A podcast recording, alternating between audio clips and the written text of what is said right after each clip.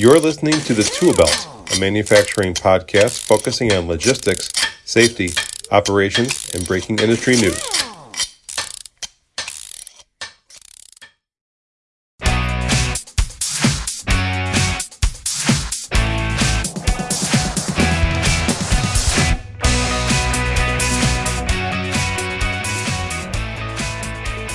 Everyone, and welcome to a new episode of the Tool Belt podcast, brought to you by the Endeavor Business Media Manufacturing Group and Plant Services today.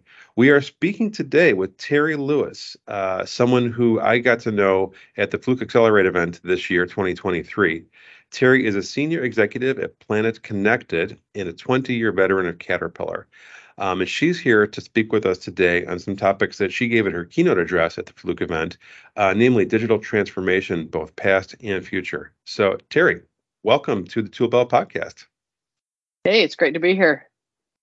We are also joined today by Anna Townshend, the managing editor of Plant Services, and Anna's working on a bundle of stories on AI and digital transformation too. Anna, thanks for being here today. Hey everyone, thanks for joining us. So, Terri, it's been about a month and a half since the Fluke event. Um, you've done a little bit of global traveling since then. Hopefully, we can touch on that. But uh, let's go ahead and start with your time at Caterpillar. Um, you told us a couple of really great stories about that time at the Fluke event. And the detail that stands out is that you framed your experience there as eight different career changes without changing company. And that was in large part due to technology changes. Could you talk to us a little bit about that? Yeah. Um, first off, I'd like to compliment you for saying that I'm younger. Actually, I spent 32 years at CAT, not 20. Ah, my mistake. Sorry, Terri. no, that's all right. I just feel, you know, I, I feel young. Um, yeah, actually, I had a, a, you know fabulous opportunities at Caterpillar. Um, I started off in the technical field support when I uh, hired in. I was uh, electrical engineer, a recent graduate, and at the time Caterpillar had 65 electrical engineers. Um, it was not big. Um, I moved into aftermarket parts marketing, service operations, you know, efficiency studies in terms of the repair areas of the dealerships, product marketing, heavy construction marketing, product development, M&A, electronics, supply chain, and end of life support. And then the last six years was in digital, um, in a in a st- strategy role uh, set us, set up by the executive office, and you know all of those I, I call them career changes really helped me understand the impact that digital could do to transform you know our, our customers what they do our interactions with them and transform what we were doing as a company. Well and you mentioned specifically at the event that your focus was on eliminating downtime. That was your passion while at caterpillar and it still kind of is right? Yeah absolutely. I think that you know the the really interesting stuff is is uh, taking data and, and technology and knowledge, right?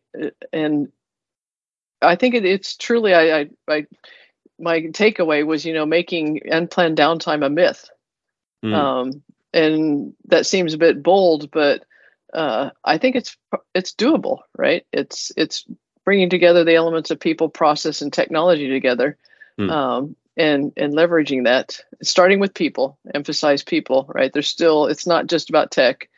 And i think most companies can get there. Right. Does it take the same time for companies to get there or, or, do you think that some companies are always looking for one of those magic three people process technology and there's always something that's that's that's missing? Oh that's a great question. I think um, one of the things that i see is a mistake over and over including what we did at CAT, was focusing on the technology uh, mm. first and not understanding, you know, people and process, uh, then technology in that order. Um, I, I, was excited at some of the other presentations by customers of, of Fluke and talking about the ones that were successful focused on people right mm-hmm. get their engagement help them identify what the problems are they are really the secret sauce of an organization of knowing what the issues are mm-hmm. and then watch what they're doing from a process flow and then figure out how to make technology you know leverage technology to to, to make it work um, so yeah people process tech in that order yeah. not the other way around Klaus, Klaus Blache down at uh, University of Tennessee Knoxville's Reliability and Maintainability Center is fond of saying that every success story of this kind starts with maintenance and operations getting on the same page mm-hmm. and understanding it's what people. the problem is and what they want to do together and, and cooperating. Yeah, I talked to him, and it, you know, it's the we talked about too is getting them together and having them have a consensus on what the problem is. Hmm. That takes a bit of a time, right? What is the real problem we want to solve versus, you know, a myriad of, you know, that's where you get into that uh, purgatory of pilot purgatory. well, can you talk about um, some one project at Caterpillar on the digital side that was a success story or something that you could point to as saying, yeah, you know what, we Caterpillar and our team recognized what digital could do for us and, and we got a win out of it? Yeah, let's see uh, examples. Um, yeah. One of them that's out there that was uh, uh, really interesting was with uh, uh in Namibia, um, B2 Gold. They were actually trying to um, improve their sustainability and renewable energy. Mm-hmm. So they put in a solar uh, solar plant, solar field um, with gensets, um, and so we ended up connecting it, all of it. Uh, we had about twenty four thousand data channels coming back uh, to us um, with weather data and energy off of the systems, their their processing plant, and help them optimize um, their energy use um, in a remote location. So it's it's it's out there. Um, it's uh, on the internet in terms of what we did. So it's mm-hmm. it's it's public information, but it really helped them in terms of their sustainability goals. They you know getting fuel into remote locations like mine sites is expensive, so it helped them reduce their costs. Right. Um, and you know their operations. So that was one of the most difficult um, but it was one of the coolest projects worked on. That is really cool, and and we're living in that sustainable moment too, where that story is going to resonate with people. Mine stories are always interesting to me because once you make one bit of progress one area, usually there's like a rollover positive effect in other areas. Uh, I, have heard of mines that sort of censored up their their fleet equipment um, and sent a lot of data via the IoT to the cloud to figure out how the equipment's operating and they were so successful at understanding variances in sensor data that they could tell if this was a vehicle issue or a pothole in the road issue. And they actually ended up being able to fix the roads more efficiently because they could tell when the anomaly was mm-hmm. a pothole and ended up not being just fewer repairs in the fleet itself, but also greater production because the roads were better out of the mine and they were able to move more ore more quickly. Yeah, and that's a good example. So that going back to that B2 Gold application, right? We had the data from our gensets. We were connecting, you know, thousands of our gensets, and those yeah. are big power plant. If you don't have power, you they're not connected to the grid. Um, it it can be life changing depending where they're at. But so we had our predictive, you know, reliability working on our gensets. Mm-hmm. Um, mm-hmm. help them prepare and order parts because they're not going out to those again remote um, didn't want to have inventory of everything out on the mine site and and helped you know plan ahead on the the maintenance and repairs mm-hmm. and then making sure that they they always went on. You know we could do the remote start stop of the of generators um, and take that data apply our analytics to it and understand whether they were going to be ready to run when they needed to run.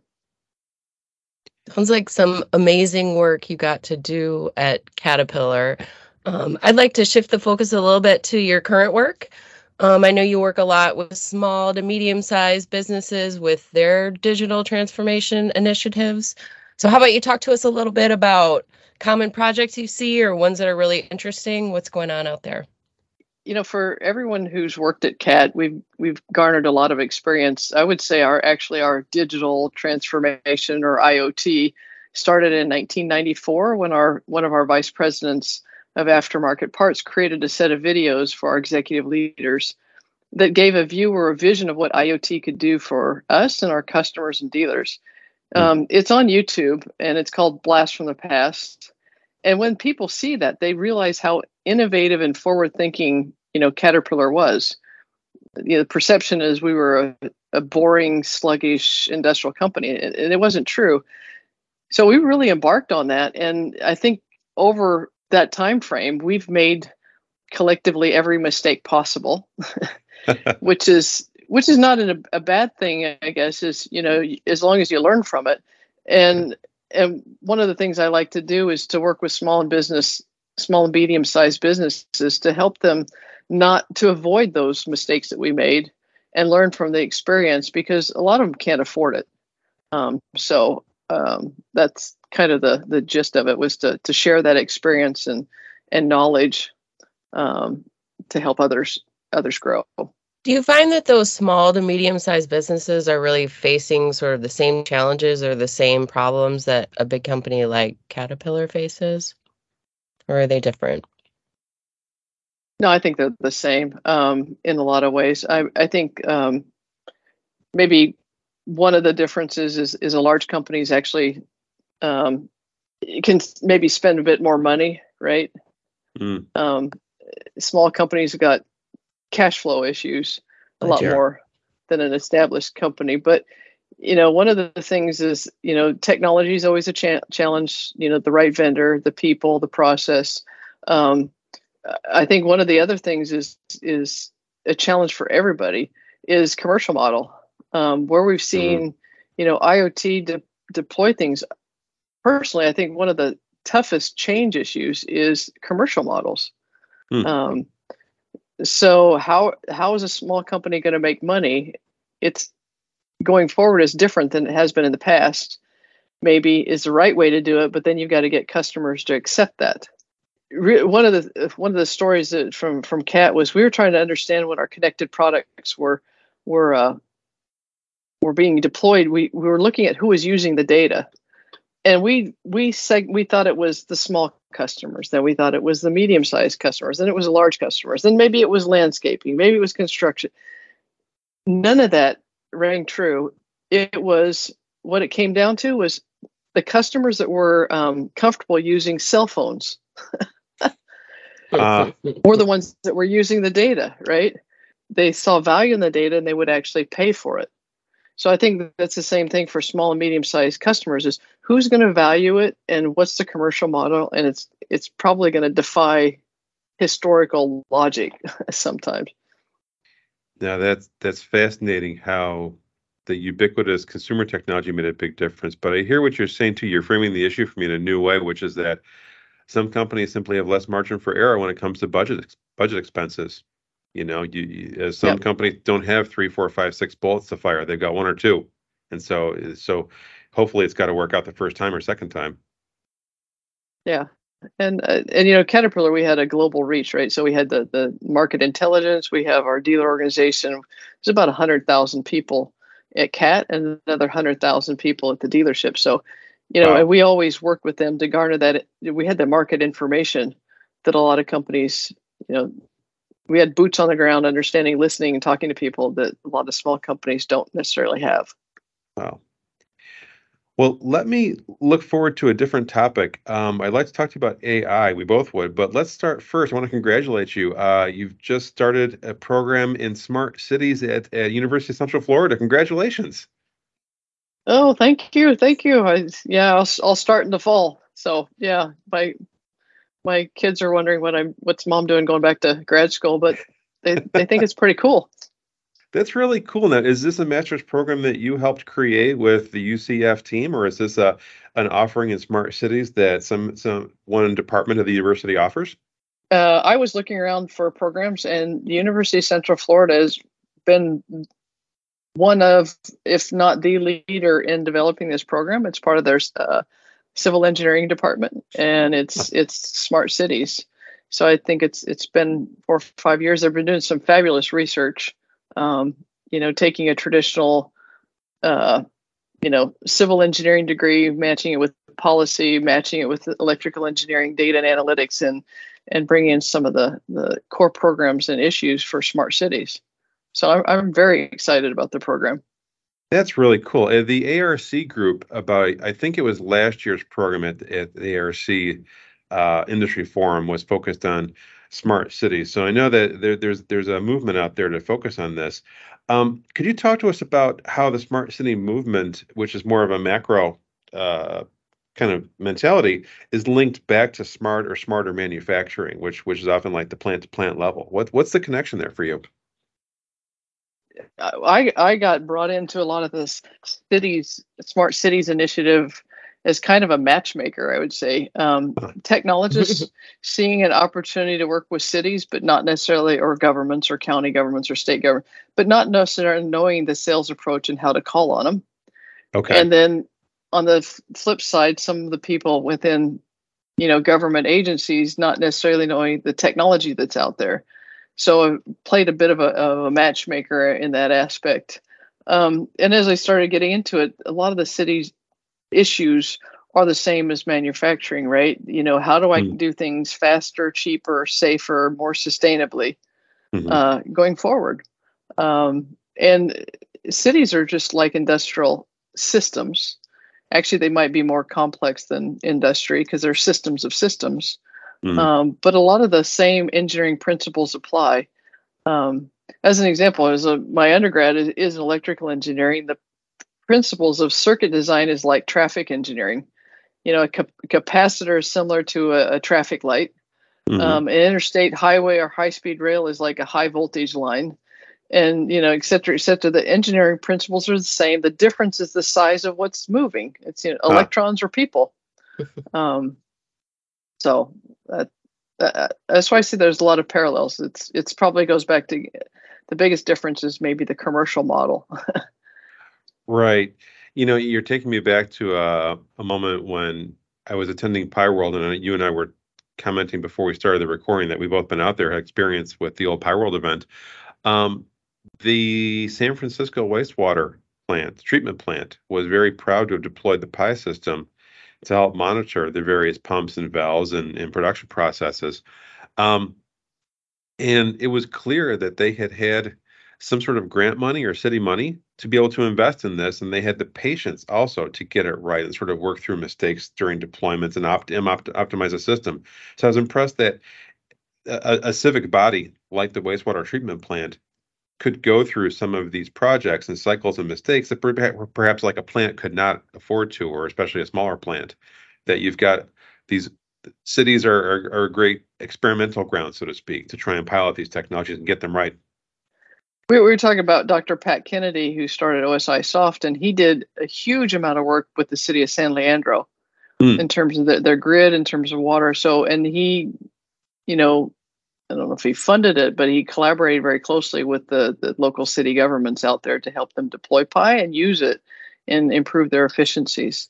Um, So I, I think it's it's pushing it's just like a you know organizational change is finding somebody a champion or advocate inside and then helping them you know change in the process and get the engagement. Okay. Well i'm curious what's your timeline for the degree? You're looking at two years three years or sort of oh, as it happens probably probably three years okay so well good luck yeah. it sounds fun makes me want to go back to school myself um, I'll, I'm going to change topics a little bit here on us again. Um, and Tom mentioned uh, talking about AI a little bit, and you presented at a Fluke Accelerate event about the different types of AI in industry. Um, you know, it's a topic I'm interested in researching and writing about. And so Tom snapped a picture of that chart for me, and we've been studying it. Um, and I think it made a big event or a big hit at the event too. So, can you talk a little bit about that and where AI is in industry and and what you think about all that for the future? Yeah, um, I actually started creating that slide for myself to to try to be strategic in where I was taking the strategy for CAT. You know, I had mm. to hmm. boil down the big nebulous buzzword of AI, um, and so that's that's what I did. Is I boiled it down into um, the tools, the AI tools, and and where you could use them, and and more importantly map out the data needs. As we were like looking at the data that we needed to collect from our products or internally or supply chain what what data do we need? Um, the slides evolved over time you know as people found it useful and to contextualize the buzzword as, as technologies changed that you guys saw the latest uh, version that i put at the fluke reliability conference. Um, it's it's been i had a lot of people ask for it so i reposted it to my linkedin so if you want to mm-hmm. download the slide actually it's out there okay. but it it's interesting that people with all this buzz around chat gpt is to realize that it's just natural language processing and mm-hmm. it's to oversimplify it's it's a probability model for words the, the ai buzz folks vc funds would probably you know choke for me calling it a probability model and simplifying it that much but it really is. So i think it's just you know helping people understand it and uh, it's it's almost just math. Well as far as that chart goes mission accomplished as far as i heard at the event there was a lot of buzz in the hallways about how that chart helped cut through the buzziness of that word for people and you strat- okay. you you really stratified out the layers in the application said okay here's what this a mean here's what ai means in this context here's what ai means in this context and uh, it that part of the the goal of the chart would really struck people. It it it, it, it, hit, it hit home. Awesome awesome. I'm glad it was helpful. I'm always about sharing you know experience Well, and you mentioned too that some of those flavors of AI were more prevalent than others. There were there were the the the one the, the one on the bottom row, for example, was the one that was was was not being used that much. You, we've got an audience here who are again primarily asset managers, reliability specialists. How do you see AI penetrating this industry? Is is is is, is it still innovative and emerging? Is it is it starting to mature a little bit for some applications? You know, I think that's a, a, great question. I had some people ask me that the last AI tool that I had on that chart was robotic process automation, right? Um, which is basically writing. So, it's a software robotic robotics is writing a program that will do repetitive tasks, and it was a, not knowing that that tool existed. We weren't using it inside Caterpillar. Um, hmm.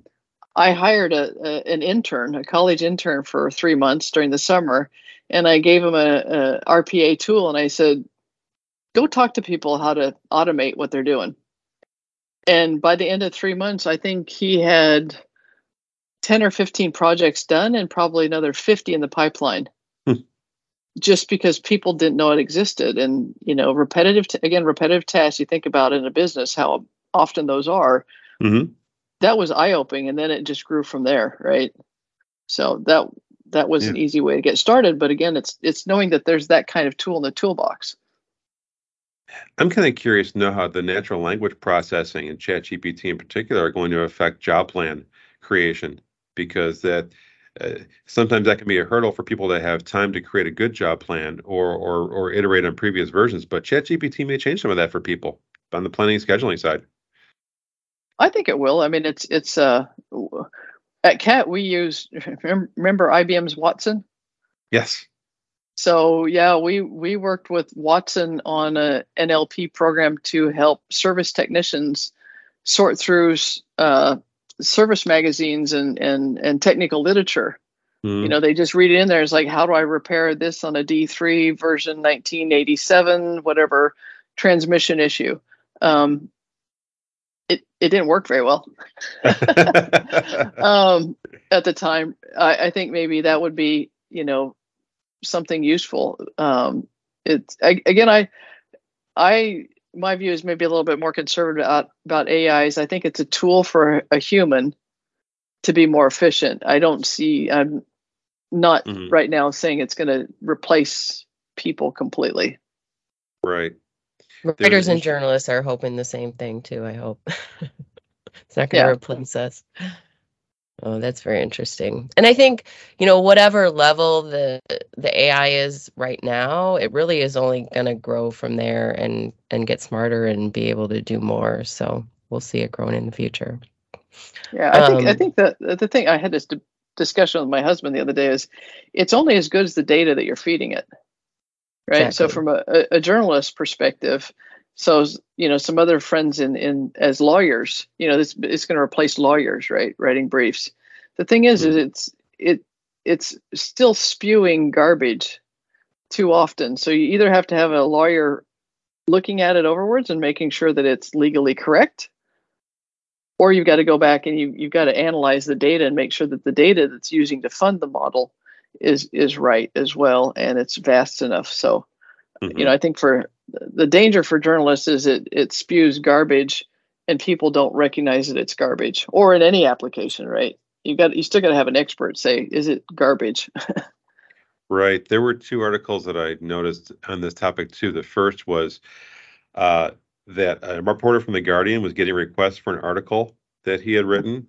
It turns out that ChatGPT had created the article out of thin air; it didn't really exist uh, even though he was being asked for reference and, and, references for it. And he himself looked on the website to see what he had written, and he finally had to conclude, no, wait a second, ChatGPT made it made the reference up. Uh, yep. And same thing for a, a, disinformation researcher I follow, that he was playing with ChatGPT, and he found the same thing with that. It was pretty good at synthesizing ideas, but when it came to referencing the source of those ideas, it was really not there yet. That uh, uh, at best, it would make up a couple of sources. At worst, it was it, it would just wouldn't cite sources. So there's there's some work yeah. to be done on that side for sure. Yeah, there, there's pros and there's cons. I think right now we're at the we're at the hype phase of it. It's it's being overpromised for the capabilities, but I think as people like you, right. you cited those examples are coming up to light, people will be more understanding of how to use it. I think right. what we've learned is that a lot of it comes down, like you said, what you feed it and that mm-hmm. prompt information and what you're giving it um, matters a lot, I think, in the end. Brave new world. Yeah. It is. Well, I'd like well, to end on really something fun, if you don't mind. Um, Tom told me you were a cyclist, and I'm a runner. I know Tom has run marathons, and um, it's certainly an important part of my life. And I just wanted you to talk about that and sort of how it supports your career and, and your personal achievements. I was a triathlete and runner, and um, but always had a passion for bicycling. I, I got my first bike when I was nine years old from a flea market and uh, rebuilt it with my grandpa. Um, and I've been in love with cycling ever since. Um, I love technology too. And I guess from a tech perspective, the bicycle is a good reminder uh, that sometimes the right tech is low tech. Hmm. So it's uh it keeps me grounded. I think uh, in that aspect. Plus, keeps me healthy and outside and. Well, and these are not friendly like ten mile rides. These are these are fairly significant distances you're going to, right? Yeah, yeah. Well, I getting into gravel uh, biking lately, and uh, just did a 32 mile gravel ride in Florida, and uh, so yeah, I did Iceland the in the Rift you did. That was nice. yeah. The first year that they had that bike ride, that was awesome. So ah, that's exciting. Yeah. yeah. Do you have do you have any big rides planned like cross state or or cross multi states or uh uh going into the Tulsa Tough in uh, first uh, second week of June. Okay. And I I know so nothing about Tulsa Tough. Is it this, this long distance or or short distance difficult course? It's uh you get to choose. I'm gonna do it with my son, so it's uh it's three days of uh it's like a bicycling jamboree basically. Um ah, cool. it starts Friday, Saturday, and Sunday, and my son and I are gonna do Saturday and Sunday, and then the uh uh husband and the girlfriend are gonna join us on Sunday. So or uh it'll all it'll be a weekend about biking. Oh, excellent. Nice. Excellent. Well, Terri, thank you for being on the podcast today. For those who are listening, um, we'll have links in the notes area to a video called Blast from the Past Caterpillar's Digital Beginnings, and also a link to the slide that Terri, we were, we're all talking about that Terri put together on flavors of AI. Um, so, Terri, until we meet again, thank you so much for the conversation today. Thank you. Good luck, dude. This has been fun. Oh, right back at you. So. Thanks, Terri.